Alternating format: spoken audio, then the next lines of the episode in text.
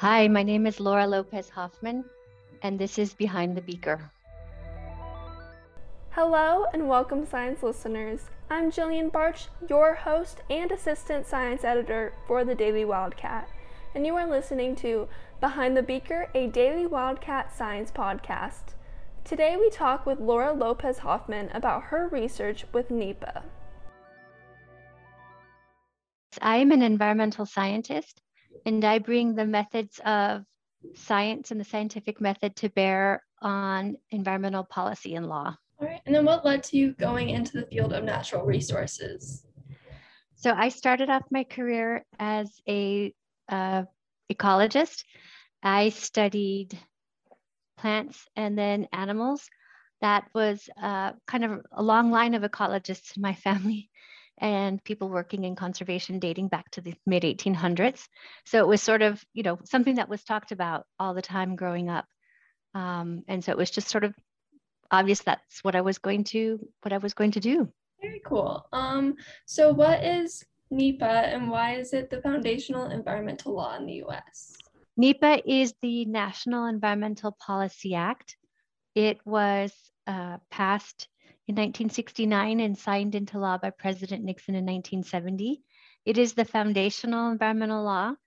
A lot of other laws um, kind of function in conjunction with NEPA, but NEPA underlines a lot of environmental thinking and decision making um, and efforts to consider how we're impacting the environment in the United States. And then why is it called the Magna Carta of Environmental Law and why has it been emulated more than 190 times around the world. So the Magna Carta was back in the Middle Ages in England when the barons and the uh, uh, more wealthy aristocrats rose up and said to the king, King, you've got to give us a chance to have a voice in decision making. And what's so important about NEPA is that it was the first law that said people need to have a right they need to have a right to say, to speak up, and to be involved in what happens to their environment. So prior to NEPA in the 1950s and 60s, you may hear about all of a sudden the federal government had had given permission for a highway and big blocks of uh, you know homes and neighborhoods were just being razed for a highway or there was another big project and you know the federal government had given a permission for a company to do something or they were themselves doing it and people had no say. And so NEPA is really amazing it's foundational and it's been emulated around the world more than 190 times because it just has some very basic ideas. So the first idea is when the government is going to do something that could significantly impact the environment the government needs to inform people. The second is the government needs to say, here's what we intend to do, and here's some uh, impacts, but let's, you know, but they need to think of alternatives. They need to give people options. And then the third most important thing is people need a chance to say, share their concerns, maybe to say, I think I, I think you could do something a little bit differently. So just to sum that up, NEPA is foundational because it forces the government to inform the citizenry, people in this country about any impact on our environment. And second, they can't just say, here's what we're going to do and we're going to do it and have informed you. No, they have to say, here's what we're planning, but maybe we could do something a little differently. And then third and most importantly, people have a right to say, you know what, you didn't consider this. What about air pollution or what about the impact on water? You know, you have one plan, you have a backup plan, but I think you should have a third plan. So it's very important for that give and take. All right. And I feel like some of our readers may not know like how exactly they do are they able to have a voice within NEPA and be able to one of the be able to be one of those people who kind of gets to see the options and everything. Everybody can. Thank you for that's a really good suggest, uh, question. So absolutely, any citizen in, in, the United States can can have a voice in this. The government um, is supposed to kind of make an announcement and it makes an announcement in something called the Federal Register. I bet a lot of us haven't heard of the Federal Register. It's sort of a daily publication of what's going on in the government. The government makes an announcement that there's a planned project and that there's going to be an analysis and it says, you know, people can make comments.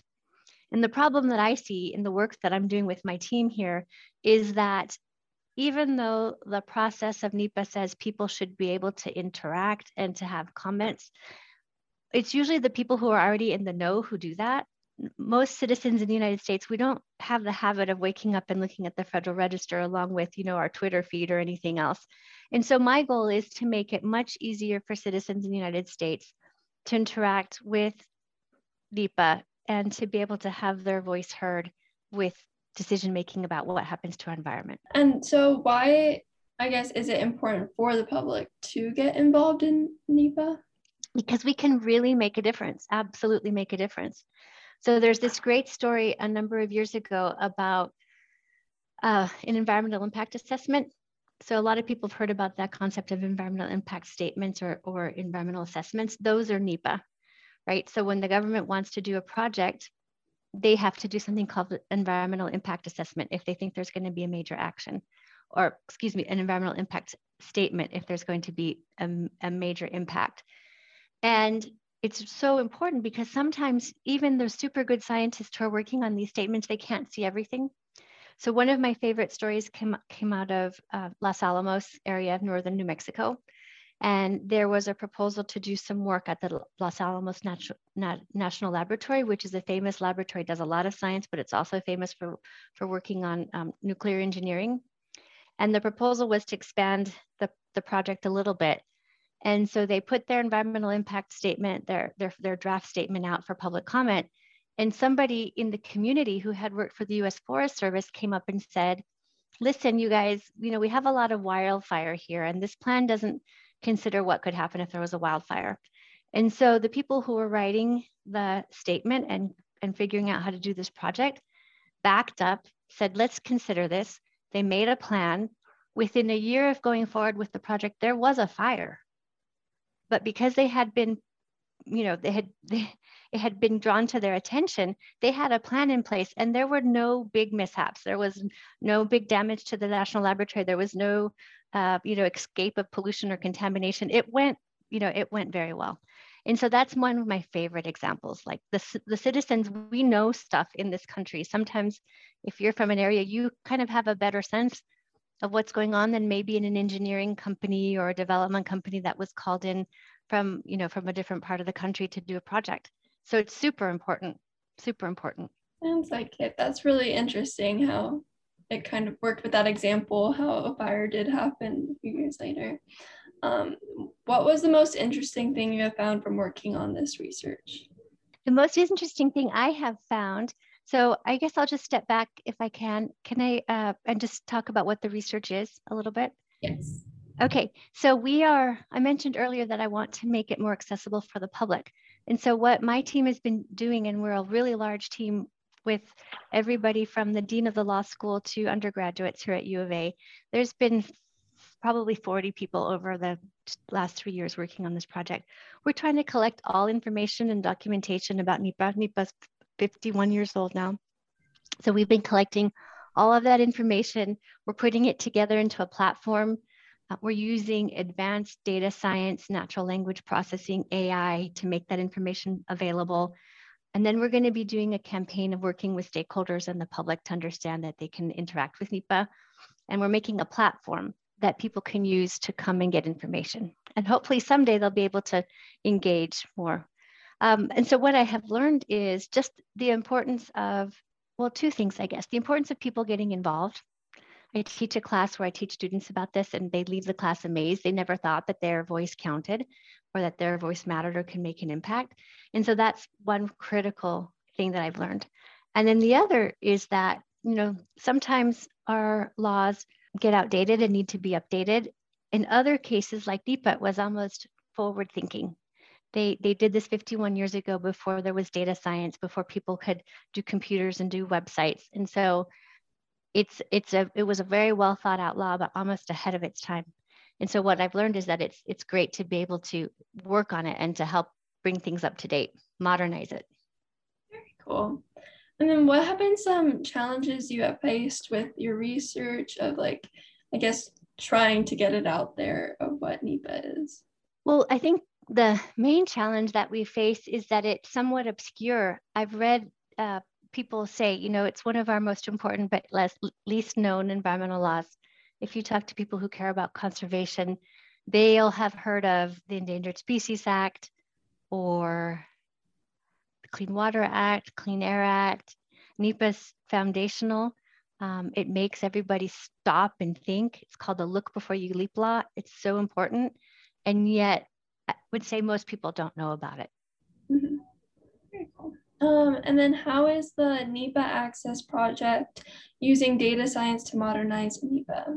So, as I mentioned before, NEPA started before in the 1970s, before anybody really thought of the uh, internet or that the idea that you could have a web-based platform where you could put information and people could give their comments. And so, just bringing that idea to NEPA is helping to modernize it.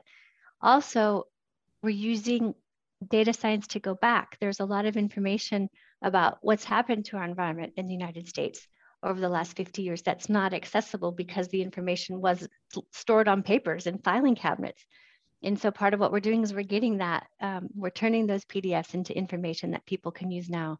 If you wanted to go to your hometown and figure out what had happened over the last 50 years, you wouldn't have been able to do that very easily in the past. And so we're, we're using data science to make all that information, that old information, accessible now and new. Um, we're also using data science to help it uh, people understand, researchers understand, you know, what's important to people, to get people's comments and their feelings about projects, and to be able to, you know, go the next step beyond a Yelp review or a movie review, and and and figure out what people are trying to say and what their concerns are when they write something on social media or when they write something in an, in a comment an official public comment. Yeah. And then why are undergraduate student researchers critical to the success of the NEPA Access project? So I'll tell you two, I'll give you two answers. Um, and I'll start with the with one and then I'll go to the next, the most important one. There's a lot of work always on these sorts of projects and, and it just takes a huge team. And so we have been fortunate to have over 15, perhaps more undergraduate researchers over the last three years doing it. Um, and they just help us do a lot of the legwork. When you are writing an algorithm to try to understand some data, you have to have a human eye look at that first so that you know whether or not the machine learning is, is working. And so students have been really helpful doing that. But the most important thing is, I, I think it's really been inspirational for a lot of people, a lot of people who have heard about our project to talk to the undergrads on the team. This law was is 50, 51 years old. It seems old to people. Um, it seems foundational to some po- folks.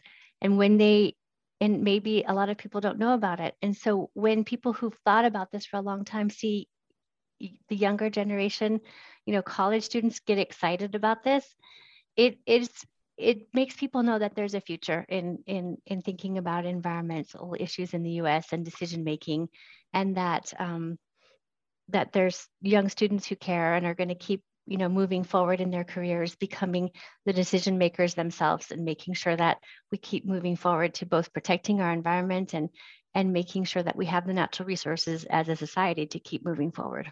So it offers hope. Yeah. the, the students offer hope and excitement and passion. Um, and then what is your favorite memory from working on this type of research? My favorite memory it's it's seeing the big team. Now that we're in the zoom world i like looking at the zoom board and seeing everybody's faces. You know we have a meeting and we have maybe 30 people in the meeting everywhere from very you know esteemed and famous professors and the dean of the law school to undergraduates. I love that. And when you look on the board everybody's face the tile is all the same size and it just lets me know that we're all so important to doing this work. I think when we go back to meeting in person i'm going to miss that part of, of of Zoom, mm-hmm. the Zoom world and the pandemic world. We will be right back after a word from our sponsor. Welcome, Daily Wildcat listeners, to the Wildcat Weekly Recap Podcast. This weekly news podcast will highlight and bring you up to date on all University of Arizona news you may have missed in the last week. I'm your host, Maggie Rockwell, Assistant News and Science Editor, and I'll keep you informed and in the know. Listen on Spotify, Apple Podcasts, and anywhere you stream. This is a Daily Wildcat news production online all the time at dailywildcat.com. Um, and then we're going to move into kind of the backstory portion. Uh, when did you realize was this was the career you wanted to go into, and what experiences led to you choosing this field of work? So I mentioned earlier that I come from a family of people who've been working on science, conservation, and environmental issues for, for a long time. And I kind of always knew that. What I have in my family, though, is sort of half people who had been in research and education and, and uh, working with NGOs, you know, back 150 years. But I also have grandparents who were both farmers and ranchers. And so I know that that you have to protect the environment, but also protect people. And what I like about NEPA is that it doesn't say in the end, after you've listened to everybody and gotten people's feedback, it doesn't say you have to take the most environmentally preferred alternative, the thing that's least impactful. It says that hopefully by having laid out all of the impacts, having considered people's opinions, we'll have reached a decision that is better for both people and the environment. And that's what I take from my sort of, uh, I guess, background is knowing that you have to consider both. Okay, well, I come from an agriculture background, so that's very interesting that they kind of rule at the end or not rule, kind of a suggestion. Um, and then, what was your education journey like? Well, I um, went to high school. And I told you before the interview started, the most important thing that I learned in high school was that five paragraph essay. If you can write a five paragraph persuasive essay, you can almost do anything you can write a grant proposal, you can write a college application, you can um, make a speech. And that was just that, I think that was fundamental from high school. Uh, from there, I went to college. I studied both ecology and also I had the opportunity to study. I was, I went to college at Princeton. And at that point in time, it had one of the few schools of public policy that undergraduates could study in. And I did that both in ecology. And then I went to graduate school and I got a PhD. I did postdocs. We often do those in science. And then and here I am. I've been at University of Arizona for 13 years now. And then what were some challenges you faced going into the field? So like I mentioned earlier, I do work that's interdisciplinary. I I I am a I was trained as a basic biologist, but I do work that thinks about law and policy, um, thinks about how to make certain government governance processes work better. That's very interdisciplinary. I got that as an undergraduate because I did a double major, but my PhD was in a, a regular sort of straight science field. There weren't that many interdisciplinary degree, degree programs available when I was young. And um, I think it's exciting to see now that students have more options. And then what was the work experience like going into this field? I know with the pandemic, a lot of students are worried about work after they're done with college. So, kind of what was your experience with work after you got your PhD? I am somewhat embarrassed to say that I've always been in academia, Jillian. So, I went from high school to college to graduate school to postdoc. So, I've never, I, I've never, I was never out sort of in the hustle and bustle trying to get jobs like I know some of you guys are. Um, so, I, I don't know if that I have much to answer on that question that works perfectly because I mean there's students who are go I feel like that happens a lot with researchers as you go right into like just working on your research and everything. So I have a lot of friends who are like worried about getting into like their graduate school that they want to go into and stuff like that. So yeah, and I know even that is hard now. It's hard to find positions. What mentors have you had that um, had a significant impact on your life and what is it like being a mentor now? I've mentioned this uh, five paragraph essay. I'm really very grateful for my senior year of high school English teacher who was so hard on us. I think the first essay that we all wrote in class, he gave us all C's. I remember going into the hallway out of the class, everybody just clutching their papers and really upset about the grade and not realizing that while we were good students, we still had room for improvement that's, I think, as I look back on that lesson, I, I think probably we all did a good job, but he gave us C's because he wanted us to know that we had room for improvement. And that's always, um, that's been an important lesson for me is you can, you know, step back anytime you have a disappointment, you get a rejection in one way or the other, step back and think about, okay, well, what did I learn from this and how could I improve? Um, and so that was an early mentor who, he didn't take me a, a, along aside like one-on-one, but that was a really important lesson. I've had mentors all throughout my career from college to graduate school to you know even being a faculty member. I really like mentoring students as well, giving them a few tips here and there, kind of helping them understand that you can pop up from a failure. You mm-hmm. can learn that, you turn that into a learning lesson. Um, helping them avoid some of the mistakes that I made is one of the, you know, one of my if, if, if it if it if people have to make mistakes but if i can help you avoid the ones that i made i you know i like to do that. And so that you can go off and make another mistake and learn from that. Very good. And then what projects are you planning on doing in the future? So this project that we're working on NEPA Access, it, de- it definitely has a timeline. We expect to do it for a few more years and that at, at some point it'll get turned over either to an entity in the federal government like the Library of Congress or perhaps to a consortium of university libraries that can run it as a service for the people of the United States. Um, and so we expect, I expect that we'll be doing this maybe for another three to five more years. And then, then, you know, we'll have created something and then we'll hand it off and hopefully it will be a public good. Um, after that, I'll have to look for my next project. Cool. That's exciting. Um, and then is there any advice you would give to students who are interested in pursuing a career in natural resources? Not to forget the human side. I talk to a lot of students. Well, let me step back. I talk to a lot of people who are sort of at my stage, and a lot of them say, you know, I started off because I wanted to work with animals or save a certain landscape. And so I studied bi- biology and I got a job and I'm working for an NGO, which is like an environmental organization, or maybe I'm working for Forest Service, they tell me, and I'm working with people and I'm working with laws and policies. And so for students who really want to make an impact, your science, your basic science, biology class, you know, geoscience, all of that's really important. But take some classes in the School of Government and Public Policy. Take a class from the law school if you can uh, take a class from anthropology or sociology take a class in english and you know learn how important it is to be able to communicate or to write a short story or a poem about what you care about because people are part of the equation. We're not going to protect natural resources save species from going endangered tackle climate change without realizing that people are really an important part of the equation. Mm-hmm and then just learn how to communicate that well. That's really good advice. and then, is there anything that we didn't talk about today that you would like to speak about? I've heard from students lately in my classes that they're worried sort of about the state of the world. And I would urge people, if you ever have that concern, to take a step back and to look at the trajectory of history. There's a thinker, uh, writer, a professor at Harvard, Steven Pinker, he has the same opinion. You know, take a step back, look at the trajectory, don't look at just now, and think about how the world is improving.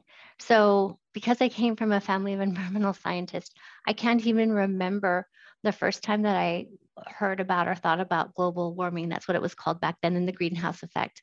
Mm-hmm. And I've heard students say we're not making any progress. And, I'm, and I think to myself, we make so much progress. Back when I was a kid, you know, 10 years old, it was only a certain group of scientists were thinking about it, not the general public. And now we have so many people. We have, uh, you know, I would, if I start naming people, I would, I would miss important thinkers. But there's so many people around the world who are thinking about it. We have companies, car companies who are going to be going all electric. Um, we have, you know, Greta talking about this, and we just it's we're making progress. We really are, and just step back and think about it. And if you if you are young and you think things aren't improving, talk to your grandparents, talk to somebody who's seen a lot, and ask them what life was like 50 years ago. You know, 50 or 60 years ago, the air quality in the Bay Area where I went to graduate school was terrible. It was good by the time I got there. And so just ask somebody about that. And I think you'll see that we really are moving forward. A lot of things are improving. Um, it's every generation building on the work of the next. Thank you for sharing that. I know a lot of students who feel overwhelmed thinking about like climate change and kind of how to help and with like just the world in general, what to do. So thank you for sharing that. I'm sure that will help a lot of students. Well, if I have just a last word, that's awesome though, right? That so many people are um, aware. I mean, we had problems in the past, but maybe people weren't aware of those problems. They were sort of swept under the rug, or there weren't journalists who were reporting on it. So the fact that students are thinking and seeing lots of problems just means that we're now recognizing them and that there's something to work on. You can't work on a problem if you don't recognize it. So that's, I, I think that's great when I hear people like you say that. I think it's just great. Behind the Beaker is a daily Wildcat podcast created by Alexandra Perry. The Daily Wildcat online all the time at dailywildcat.com. Thank you to Laura Lopez Hoffman and everyone involved in this podcast, including science editor Amit Sayal, managing editor and producer Pascal Albright, Udbab Venkatraman, the Science Desk, and Arizona Student Media. Behind the Beaker is a podcast about the unbelievable science and even more unbelievable scientists behind it at the University of Arizona. For more UA science stories, visit dailywildcat.com or follow us on Facebook, Twitter, or Instagram at dailywildcat. As well, check out our Twitter at Beaker Behind for sneak peeks of episodes and to see pictures of the research talked about in the episodes. This has been Behind the Beaker, a Daily Wildcat podcast. Don't forget to subscribe, comment, and rate our show.